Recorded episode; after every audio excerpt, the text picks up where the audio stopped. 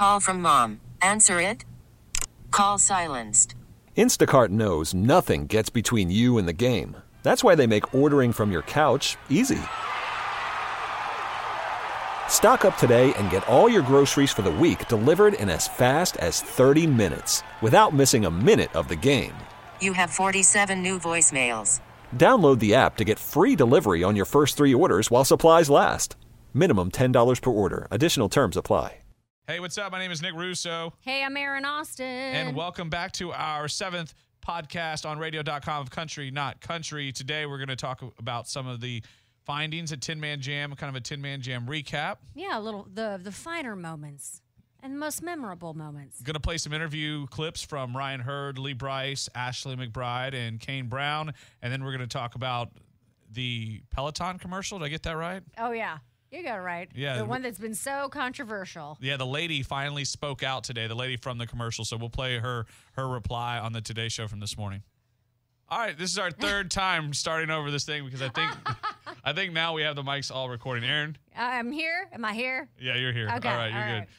Now this is our we've said this like three times. This is our seventh episode uh, on Radio.com. Thank you everybody who's been listening. Um, apparently, people have listened though. Oh, they have. Yeah, I, I heard the numbers were like 350 listens or downloads. I don't I don't really know how they break down the stuff because I don't have access to it. But 300 listens. in a Hmm. month, that's a lot. okay. You know what? I'll take it. I appreciate it. I will say I do know one girl that listened to our podcast because she listened to the one uh, where we were talking about our uh, rodeo predictions.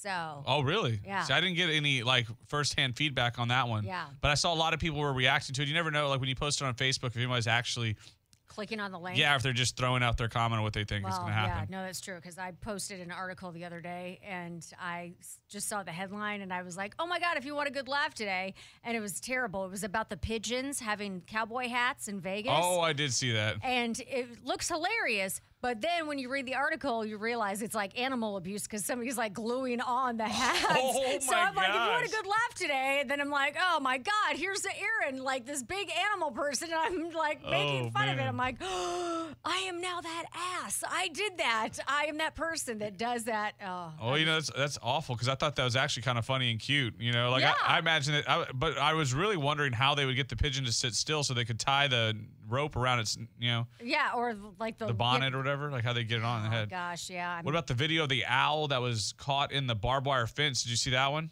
uh, I in feel- Colorado? I feel like I've seen that before. Yeah. He's like his wing is caught in the barbed wire, and he's like his head turns that almost full 360, looking at the park ranger. Yeah. it's so creepy looking. Oh. So- yeah, it's crazy. All right, so uh, in our rodeo prediction podcast, somebody that you brought up, we brought up at Tin Man Jam Oh, on Monday night. So Yeah, so we when we gave out our predictions, I we mentioned Maren Morris. And I was like, there's no way she's going to be at rodeo waddling on stage, you know, because she's about ready to pop about that time. Apparently. yeah, because Ryan Hurd was at Tin Man Jam Monday night, and and I and I didn't set out talking to him to get any sort of like undercover information about it, but I asked, he was talking about how he feels like an honorary Texan because you know he and Maren have been together so long. Yeah. and I asked him if he'd ever been to Rodeo Houston. And so I'll play. Let's play his re- reaction because I feel like he kind of gives it away. So let's see what he says. I know it's such a big deal down here. I mean, you hear so many stories about like George Strait and uh, all these other people who like that was their moment was like the rodeo. And it's like It's like a pinnacle. If 80,000 people or something like that, right? Yeah. So uh, I'm from Kalamazoo, Michigan. I'm from Chicago, Illinois. so you're like, oh, th- it's it's a bit of a foreign thing, but but uh, it's been fun to learn about it, and I know Maren's obviously excited about it. So uh, yeah, man, we. Uh, See at the end that little hesitation sounded like he was, He was like, oh, man, I let the cat out of the bag. You and your big mouth. And and it was such a natural flow of conversation that he didn't even realize he was doing it until it was over. O- over with though. yeah. And, and then from right there on, I think the you know the, the pace just kind of changed. We went talked about something else. I wasn't going to try to drag it out of him, but you did say Maren Morris could be there. Yeah, I did, and then I was like, ah, nah, eh, there's no way she'll be there waddling on stage because I figured they would have if they had Casey last year. Maren has had a great year. They would try to get you know her because she's had some serious momentum going. Absolutely, and the other part was uh, I, I I'm kind of convinced that the Luke Combs dream is scratched and the Post Malone dream. You know what? I'm not going to give up on my dreams. Yeah, don't give up on Aaron. Yeah, I'm not giving up. We believe that there would be a, a they would do double they would double dip. Luke would still play rodeo and his Toyota Center show as would Post Malone, but I don't know if they're going to do that because Minds have said they don't like to oversaturate the artist. Which is true. I, I mean, I can th- see that, but it's like my thought is strike while the iron is hot, my friends. yeah, and rodeo to me isn't your quintessential show. It's not saturation. Like it's you know the I mean, artist it's a is taste, it's a snippet, You- and that's what's so crazy. I mean, everybody loves going to rodeo, which is, you know, it is awesome and it's a great cause and helps out so many kids with education. But as far as the, if you're going there strictly for one artist and going to see a concert, it's so much different of an experience than, you know, going to see their show when they do their full production. Their Yeah, you're so far everything. away from them, you can't really feel the energy. And then the artist, they try really hard not to like let that affect them, but you know it does because it's it, they've got to feel like they're practicing almost because the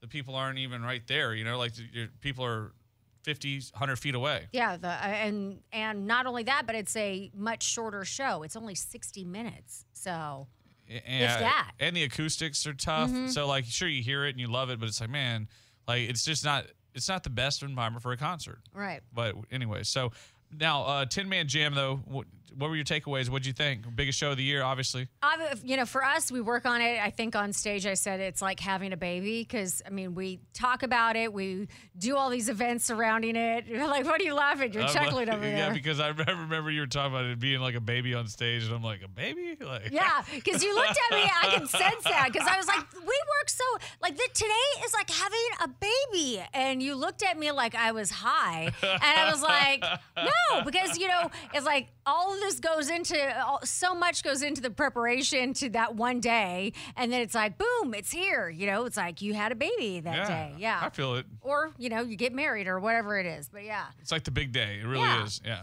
But uh, yeah, I thought there was uh, some amazing moments. Um, you know, I missed a lot of the first set with like Ryan Hurd, Matt Stell. Um, and you know, I thought the moment with uh, Carly Pearce and Lee Brice was pretty awesome when You they know- got to sing their their new song together. Real quick, the I, Ryan Hurd in that first set. I was I, I didn't realize he had written Sunrise, Sunburn, Sunset. Yeah, I didn't either. by Luke by Luke Bryan, and um, man, like it was just cool. Like to me, that it, it changed the whole dynamic when he opened with that song because I don't think it was like the biggest Luke Bryan hit, obviously, but it's a really well known song. And from the get, we were singing along. Like Yeah. the crowd had a song they could sing along and kind of like tie to an artist that they knew really well, you know. And so I thought that was Mm-hmm. well, really and cool. put you know, because uh, you know, at the moment he's so new and. Yeah, he's got fans, but people are still getting to know him, and so to know that he had that also piece of country music uh, aside from his own. well, you know, he wrote uh, "Lady Antebellum." What if I never get over you? which I thought he would sing, and he didn't, and I was oh disappointed. Yeah, I, I wondered right. why. I, I think he probably just went with Luke Bryan instead because of you know, you know, typical star power, if you will. But I think if he had, uh, I think if I had known that, maybe I would have suggested it to him too. Because I'm not saying that I got that kind of power, but there have been times where I've talked to them before the show, Mm. and I talk about one of their songs, and then they perform it, and I always wonder if like. Maybe they're not sure what they're going to perform, and then they hear me talk about a song that, and Mm-hmm. they're like, "Oh, they apparently they really like this song. Here, let's play that one." Oh yeah, a Tin Man Jam. Yeah, Mm-hmm. Yeah, because that one's a little different. I mean, you don't have a set list. You literally get to sing three or four songs, and that's it. and Matt Stell was really good. I, I I thought, you know, I was super super shocked with um, you know, how brilliant he was in the idea of he's like an all around talent. Like he's not just a good singer songwriter. He's also you know really athletic and really bright. Like he was going to the Harvard. So Har- it wasn't going to Harvard, but Harvard has a pre med school. It's like an extension of Harvard where they have these little you know you know subsidiary schools, and Okay. he got accepted into their pre med program. I don't care how you want to cut it. If it's a Harvard pre med program, it's probably pretty good. Yeah. Well, you're you, obviously you're no dummy. Yeah, exactly. Yeah. But yeah, no, when you said that, I thought, what? This isn't fair. He's like six foot seven. He's gifted at basketball. He plays guitar. He sings. He can carry a tune. Oh, and he's good looking. Oh, and then um, hi, I'm a total smarty pants, and I could go to Harvard if I wanted to. Yeah. like some so people it's get like it that all. moment you're like, well, I might be a failure, but Well, it, it's like, man, what do I have the ability to tap into those kind of skills? I, Like- you know what? That's the thing. I was thinking, like, God, I wish I was multi-talented at many things, but I can't. I mean, well, can think and talk at the same time really well. it- is that like rubbing, Not rubbing your head can- and patting your belly at the same time? Kind of. Not everyone can do this. I mean, maybe, but still, it's it's a little bit different. I can't play an instrument, so. Eh, But Ashley McBryde kind of stole the first set. Oh yeah, that when she sang "One Night Standards," I was like, yes.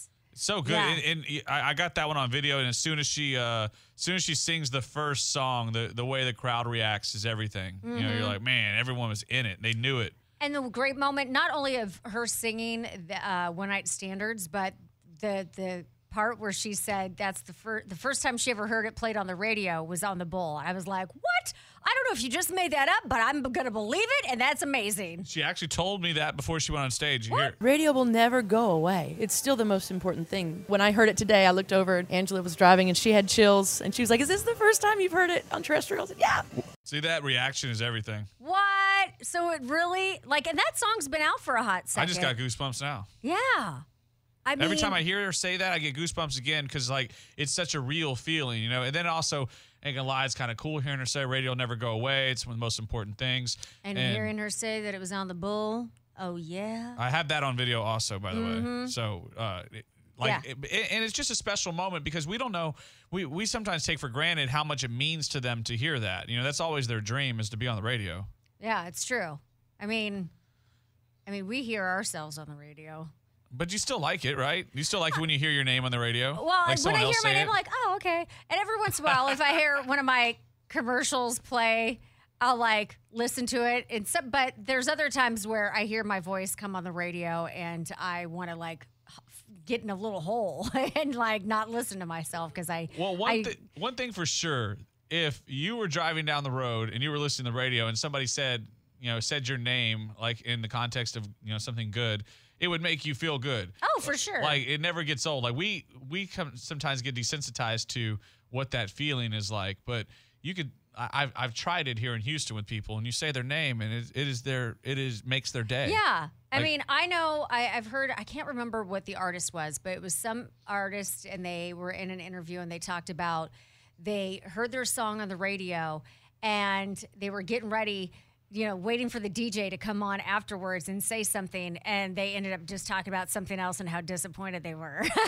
that makes me feel like it was me. no, I mean, it was like, it, it was, you know, just in life. You know Oh, what I I mean? you, I yeah. you. Like they weren't even here, but it was it was just kind of funny. It's like, oh, I wonder how many of them think that way. But Well, I, I think everyone enjoys it because the radio is kind of a mystic sort of thing. Like, and, and, you know, I actually I talked to Ryan Hurd about that. I don't know if I have that piece. I might have it, but where um, it, it's theater of the mind. That's the beautiful part about music is music makes us think these things, and we never actually see anything. Like you're not seeing anything. You're only hearing it and then processing it in your brain, and then you see this picture in your head. And it's the same thing that happens with the radio with us when we talk to them. They they hear, you know, the audience hears the DJ say something, and then they picture it in their head. So it's theater of the mind, whether it's music or radio. So yeah, it, huh, that was an interesting little yeah, thought. Yeah. So more about Ashley McBryde. She uh, is the youngest of six. that is a lot of kids in that family. I'm telling you, and I didn't realize because I was looking up trying to find out about her family and find out about her because there's no there's no background information anywhere. You watch interviews and nobody really says anything. So she was the youngest of six.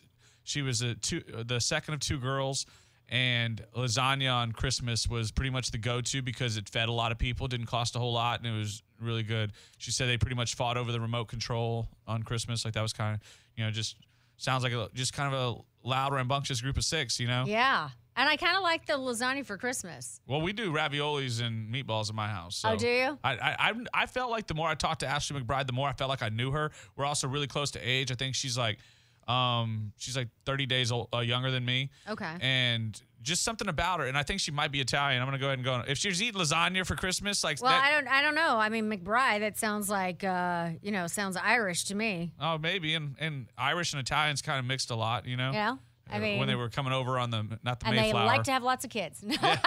well, they did. My mom was like one of six, I believe. oh, was she really? Yeah, yeah. Yeah. Um, yeah. You know what's funny? I had uh, one of my Facebook friends posted a picture. They met Ashley McBryde, and they were super excited about it. And they said, I felt like I've, like you said, I felt like I've known her my entire life or something. And I just thought, oh, that's really cool. And another person who was super down to earth, he always is, but he's super soft spoken and quiet, is Kane Brown. Oh, for sure. I think he just gets nervous. I think he's just nervous about saying the wrong thing, or you know, he's just there's a lot of a little bit of guardedness maybe, but it's not. It's just naturally who he is. He's just kind of not a talkative dude. I feel like I heard that about him that he is like kind of maybe shy. I feel like maybe I don't know who it was, but they said they saw him at some event when he first came out as an artist and when he came out to sing for this like showcase, he barely he barely acknowledged the crowd. I think that was Bruce, our Yeah, old boss. He was yeah. saying that when he the first time he saw him, there was like no stage presence, no idea what he was doing. Yeah, like he had his back to the crowd or something. So it was like, I mean, he's definitely, if that's what happened, he's definitely come a long way, you know, in the fact of now he's got all these fans. He can still, like, he's, but no one says you got to jump around on stage. Yeah, Like, and, you and know? his, and his style is just acoustic. Like to me, he, he like he sounds best acoustic. Oh my God, that's one thing I did notice uh, during his set. I was like, man, he just he just sounds like how he does on the radio. Like there's an, uh, you don't have to sit there and process the crap out of him. I mean, he's just real. Yeah, I thought the same thing. I could see him going in the studio. They play the track and he's singing to it, and it's just like nothing for him. Yeah. He just sits there and sings because he's, you know, it's just it's effortless. You know, it really works out totally. good. And uh, he did talk about changing his diaper for the first time. Oh, so yeah, he's got the new daughter. What I mean, what is? Let's play it.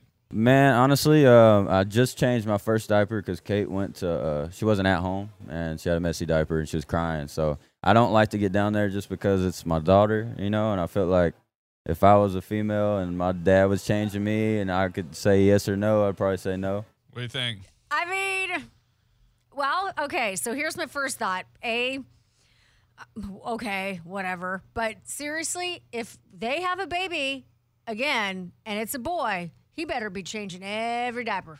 Well, yeah, I mean, I think that I understand what he's saying. It's also kind of uh, it like he just sounds like a young dad to me. Yeah, I can see that for sure.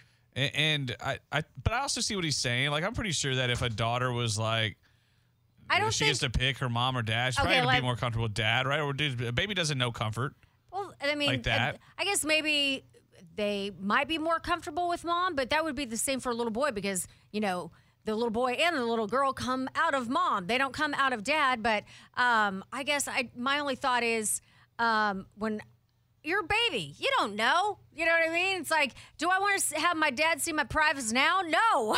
you know, like, do I want to have him see it past the age of maybe like six? Probably not. But if I have to take a bath and he's got to give me a bath, okay, fine. But yeah, this done. But Yeah. yeah, when I'm two weeks old, a month old, I don't know the difference, and it's all the same. It's yeah, fine. for sure. And I, and I bet though that on baby number two, even if it's a girl, his tone changes because he's he's so fresh to it. He's gonna see and experience so much stuff that he doesn't well, want to. keep in mind, he's also so young. Yeah. I mean, they're what in their early twenties, so um, they're both learning how to be parents, and obviously I there's mean, he's no. 26. It's, it's about that time. But yeah, and It's about that time. I'm just saying, it's not, No. it's, it's not crazy. It's not- about that time. You better watch your mouth. Don't even get me started on it's about that- that, time. I'm- You're 26. It's about time you have kids. Son of a bitch. God, what oh, the hell's wrong I didn't with mean you? it like that. I'm just saying at 26 and you're married, like Yeah. that. That's when they started a family. I was saying the time is right Everybody for him. has their own time on Thomas when they want to have twen- Thomas Rhett's 29 and he has two already. Three and three. third on the way. And yeah, I mean, they started early, in my opinion. And but that's the I thing mean, to do in country music. You get married before age 25 and, and then you have kids. Start popping out kids, apparently. Lee Brice has several kids. Yeah, uh, but I mean, Lee Brice is also f- like forty. I don't. I can't remember how wi- old his I wife bet is. Google knows how old Lee Brice is. He's Yeah. 40 on the dot. Yep. Boom. 1979. Um. Yeah. Yeah, he- and and b- let's you know switch gears. Talk about Lee for a second. He was like the ringleader. Of Oh yeah, Man. he really brought it together because he was the one who'd been there before, and Right. it, was really cool seeing him, Eli Young Band, and Kane Brown, because Eli Young Band has their they've been together 19 years, which I mean, that's longer than most relationships, all of mine, right? uh, other than my and mine put together with yours. and and then you go to um, and, and then and then you have Kane Brown, who's new, but but but the biggest star on the stage, and then Lee though with Mm-hmm. And then you had Carly, you know, and Lee's got a song with Carly. yeah, and so he really did marry the whole thing together. Lee Brice did, and um, I, I the song. He, so Lee Brice sang the song called "Save the Roses." Oh God, And that was so good. Aaron, how do you explain what the song is about? Because it's clearly Uh, about someone passing away. It's but about you know uh, somebody passing away, the funeral, and you know here you are with all these roses, and you're crying, and I I think isn't it basically about like go out and do stuff and yeah, you know yeah. celebrate. Spend time with me and love me now and, and- save your roses. Like, don't I don't need your flowers when I'm dead. I want your love and goodness now while I'm alive. Is that what you took was from just it? A, well, yeah, it's just a powerful song. He said he'd never performed it. He literally had the music stand with the notes and the words written on it so he would not mess it up. Yeah, it's crazy. Yeah, and uh, so yeah, Lee Brice, I just thought was really awesome for you know a multitude of reasons. Um, You know, he said Rumor was his biggest hit ever. which that was kind of a surprise to me. Well, Like, here, uh, let me play it real quick and then we'll react to it. to date it's our biggest hit we've ever had from how fast it went up the charts and all the streams and all the buying and all the people and just i I think it just related to just about everybody So, yeah, biggest hit of his life. and that's just so crazy because I mean, I my favorite and the song I thought was the biggest would have been "Hard to Love," and that song I think resonates with me for uh, you know a couple reasons. With- he sang it and everyone sang the whole thing Oh. with him, too. Yeah, I mean, he's just, and that's the thing you don't know, you may not know, is that he also writes so many songs, like "Crazy Girl" for Eli Young Band. Oh, yeah, I didn't realize it until that moment. I probably knew it, but it hadn't You- sunk in. Oh yeah, maybe that they you that they forgot. s- yeah and i like i told eli young band man I, I thank you for that song because so many nights i've spent uh, slow dancing with girls falling in love on a dance floor in texas oh to my it God!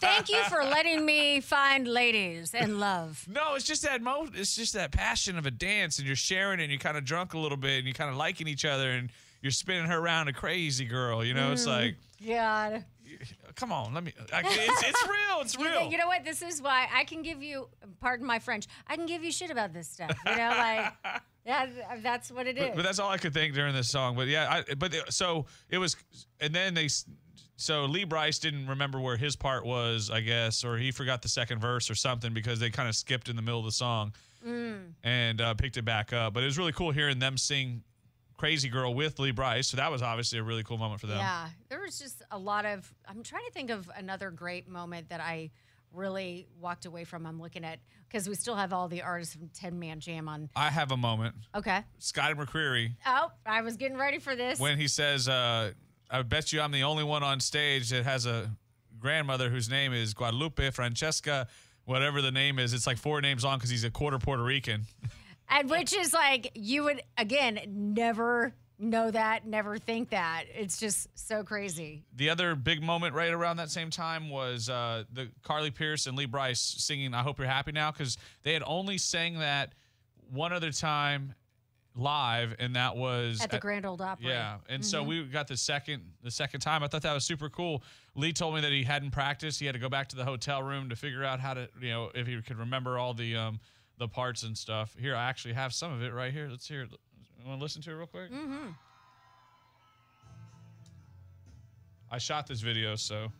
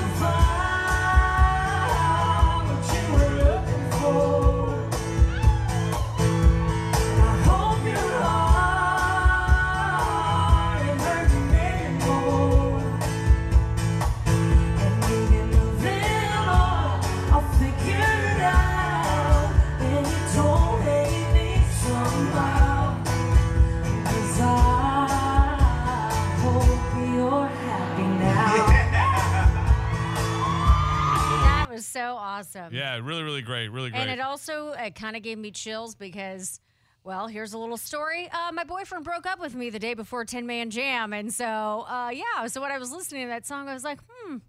Well, this is gonna be. This stings a little. yeah, but at the bit. same time, there's a double entendre there. Yeah. um, that I love about it because I get it. You know, it was wrote, it was written from a, a place of kind of pain and hurt, and it's a breakup song for a lack of better terms. But the uh, I love the double entendre of I hope you're happy now because I literally hope you're happy now.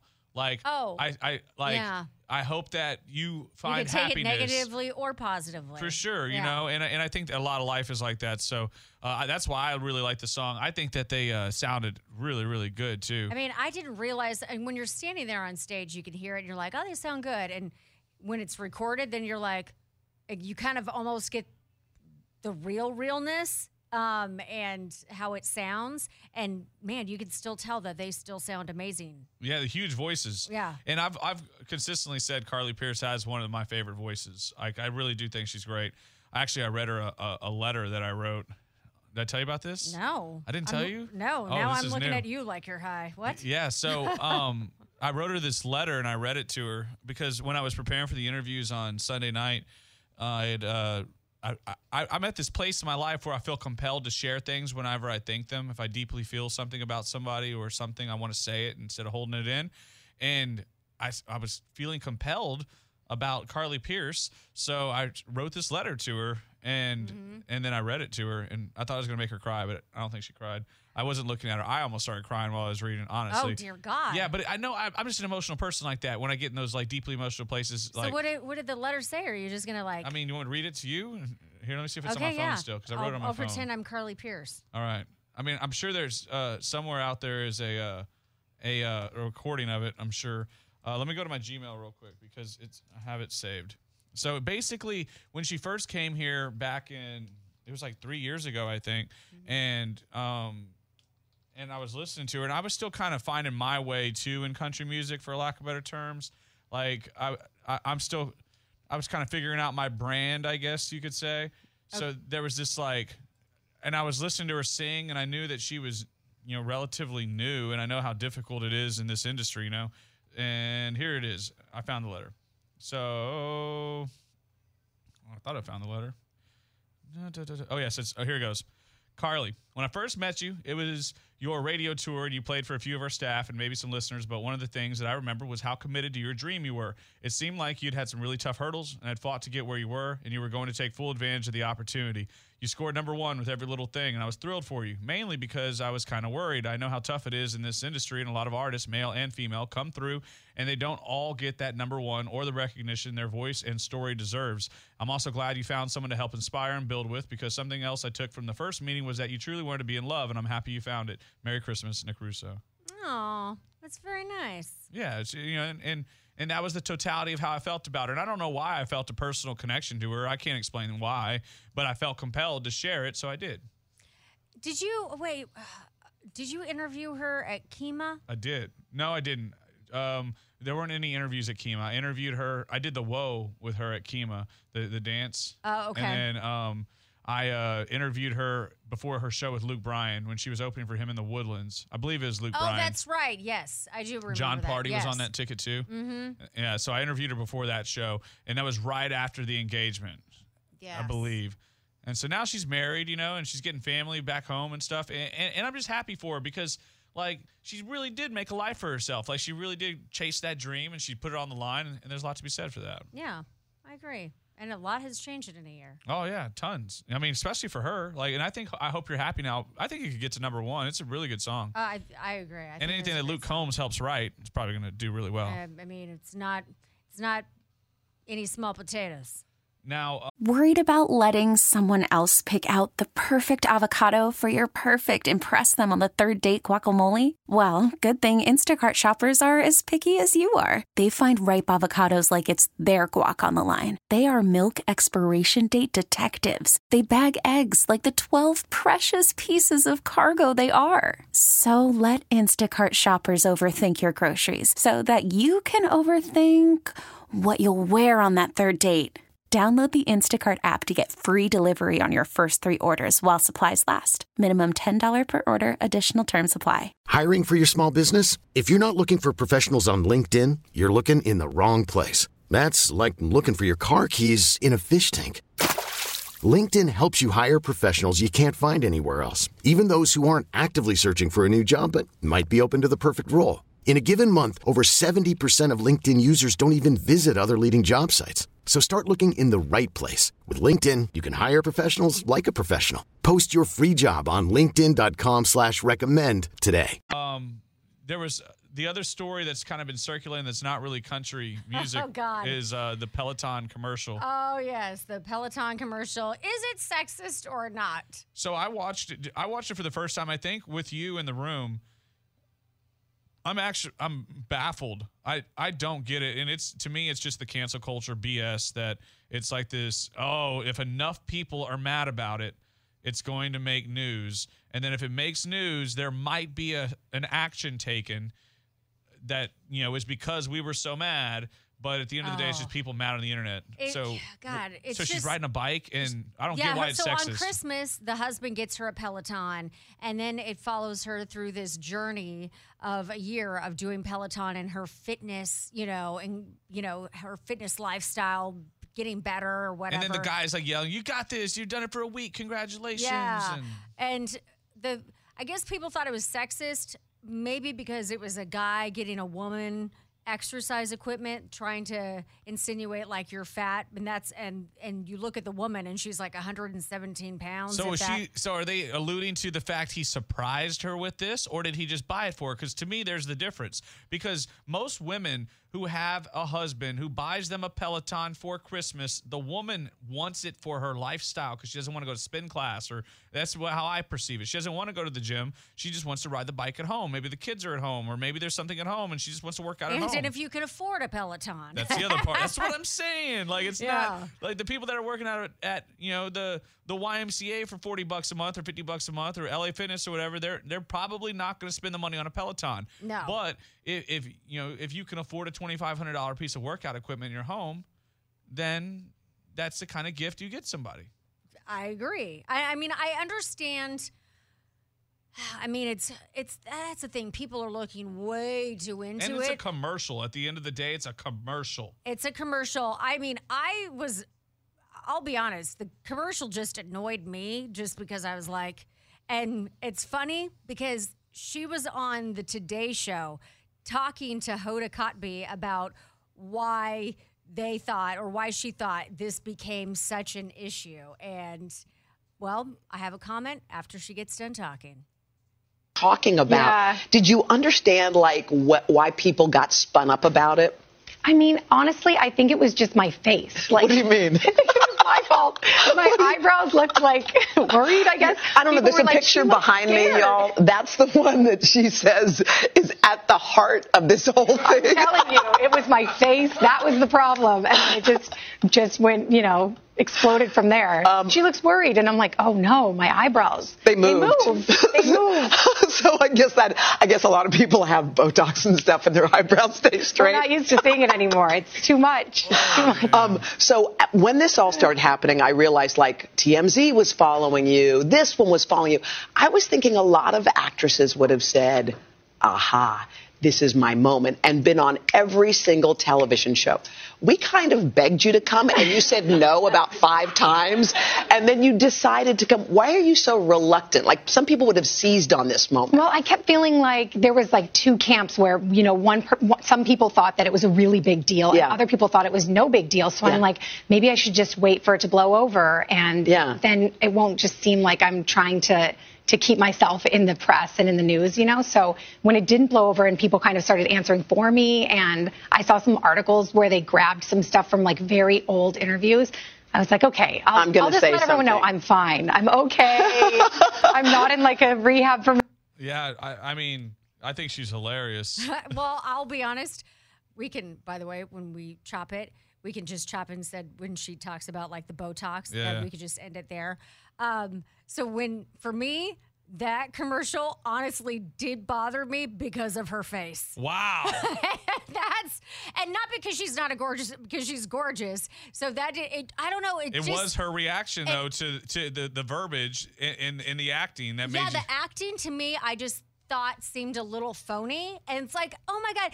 So here we are. We're doing day three. Like, I don't know, something about the way it was acted I see what out. you're saying Yeah. because it was almost like she was putting on so strong for the camera to pretend to be doing it for the camera that it like counter counteracted the, Yeah, the point because like- she was supposed to look happy and normal, but instead she was trying to act like she was a real woman, and a real woman probably is a little insecure in that moment. Yeah, it, it just, yeah, it just, I, I don't know if the word is contrived. I just felt like, yeah, it just seemed a little, a I- little much. I do love how it hurt. It was my face. it was my face.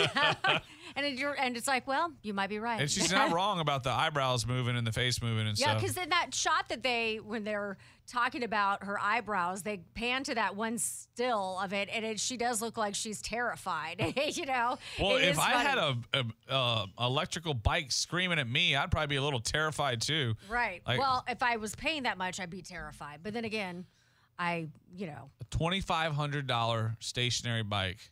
Plus what is it, sixty bucks a month or something? Oh, like there's that? a membership included. Yeah, because you you get live feeds of your bike routine.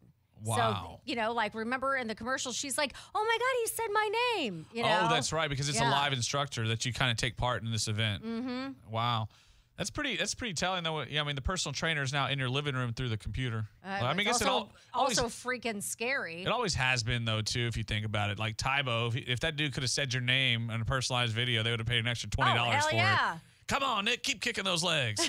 keep throwing those punches. Now left, now right, now left, now right, now kick. Oh, I did Tae Bo for a little while. I, I did the like, Brazilian butt lift workout routine for a while. I think I was like 15 when that came out, and I was like, "Mom, we got to do this. Look." Yeah. I convinced my mom on a lot of infomercials as a kid. I was, I, you know what? I'm a sucker for marketing. So if it's, you know, on TV, Facebook ads now, I'm all about it. well, I'm you know, like, you know how it works on, or at least in the old days on the infomercials, they would just run that 15 minute video over and over and over. So you'd watch it four times in an hour. And then by the fourth time, you're ready to see that one little feature that you really like, and you're sold. Like I could go tell my mom. I, was, I remember Adams Tight Lie was the golf club, right? Adams' very first golf club they ever put out, and their quote was, "You could hit it from anywhere." The guy's hitting it off the cart path, and he's hitting it off the road, and he's hitting it off the, you know, out oh of, my out of, out of the, that was a thing. out of the thick grass, out of the tall grass, the short grass, like everywhere. And I was like, Mom, this club, I can hit it from anywhere. I need this club, you know. And my mom ended up buying it, and then it convinced me that I was I could hit it, and I hit that club amazing forever. It was my best club. So uh, the it was actually a, something that you bought on an infomercial that worked. Yeah. The way they said so. totally. Until I broke it on like I don't know if it was on accident or purpose, probably mixed Oh, the two. did you have a temper tantrum? Yeah, oh, yeah. I, I stopped doing that a long time ago, but as a kid, it was easy to get really ticked off about golf. Uh, but yeah, anyways, like infomercials always burn, and then always got me. And then living in the '90s CDs, do you remember those? No. You remember those? It was like it was like a f- double. It was a four disc set that you could buy living in the 90s. It was like 1990 through 1994, the 94 to 96, 96 to 98, 98 to 2000 or 99 or whatever. Mm-hmm. And like I, I didn't remember a lot of the early 90s music because I I was only like 10 at that time. So like Shut your mouth. so like the like the song by uh, Divinyls, I touch myself. Oh. I remember the, my I, God. I, was like 14 and, and I heard that and I was like, Am I allowed to listen to this? Like, Oh, what is this she is sing- This is bad. What is she singing about? It. Oh my gosh! I remember I was like blown away by it. Mm-hmm. I, yeah, I remember that song coming on the radio, and I mean that was really provocative. How do you say her name? Divinyls? Divinyls? It's the Divinyls. Divinyls. Yeah. I I uh I remember that song just like being super bad. I was like, wow. I don't know. I didn't know I was supposed to. I didn't know that was on there. You know what song it was for me that I thought was super bad when I was a little kid? It was Salt-N-Pepa Push It. oh. Yeah. All right. Push it real good. I was like, this Oh. is naughty. you know, Wait, am I allowed to listen to this? this is nasty. They're talking nasty. Yeah. Uh. so how did we get all the way on to infomercials and nasty '90s music? Uh, Nasty 90s music. Uh, what was the last Oh, thing? there oh, was the another- Peloton. Yeah, buying it on TV. What What was the other uh, 2 Live Crew? I, well, I'm they sorry. had they had some well, of really course they had some really nasty music, but it didn't play on the radio in my hometown. Well, no, but it was uh it was in the '90s, wasn't it, or was that '80s? 80s, 90s. Yeah, around there. But yeah, that never made it to see the light of day on any radio station in Portland, Oregon. The, I'll, uh, just- the- I'll tell you that. The CD that my parent or my friends would hide that we listened to was the Eminem CD, the first one. Oh yeah. I remember like my parents or my friend had it and his parents didn't know it. And they weren't allowed. And this is right when burning CDs was out. So he would burn us all copies of the stuff. His friend, his older cousin or whatever would buy it for him. And then he'd, we could listen to it. We weren't supposed to be listening to it, but like he was talking about killing Mm. Sorry, Kim and my stuff. email keeps going off. Is that what that is? So if you hear a ringing in the background, Aaron's late for an appointment. No, it's just uh well, I will be uh very soon. Um yeah, no, there's I just have this my emails keep pops up. So sorry. Sorry everybody. Well, we, we made it pretty good. I think it was like 40, about 47, 48 minutes. So we're, Okay. we're doing pretty well these days. It's not hard to keep talking. And I hope you enjoyed the uh, Tin Man Jam recap, if you will, and all of our other babblings. Yes, about I already told you about the Joe Rogan thing, what made me feel good about what I heard in his podcast. No. He's he's like talking to somebody. I think it was Tulsi Gabbard, one of the politicians, and they they started talking about something else. She's like, "Oh, I'm sorry, we're getting off topic." He's like, "No, don't be sorry. That's what we do here. We talk and we go where it goes." And I really loved that. I really oh, loved that. Because yeah, because we I think I have been a texted you immediately when you said it. Yeah, Actually, we've been a little self-conscious. I mean, maybe more so me than you about you know, oh, we're kind of all over the place. But I mean, it's just the flow of conversation, but we're still all over the place. Yeah, and I think people, the, the feedback I've got, people enjoy it, and I know that. I, I hi, mom. Mom's mom's listening. For sure, for sure. So, anyways, all right, Aaron. Uh, thanks. I guess. Am I supposed to say thank you? Is this like Uh, an officer gives you. you a ticket? Thank, thank you very much. Till the next one. Yeah. This episode is brought to you by Progressive Insurance. Whether you love true crime or comedy, celebrity interviews or news, you call the shots on what's in your podcast queue. And guess what? Now you can call them on your auto insurance too with the Name Your Price tool from Progressive. It works just the way it sounds. You tell Progressive how much you want to pay for car insurance, and they'll show you coverage options that fit your budget. Get your quote today at progressive.com to join the over 28 million drivers who trust Progressive. Progressive Casualty Insurance Company and Affiliates. Price and coverage match limited by state law.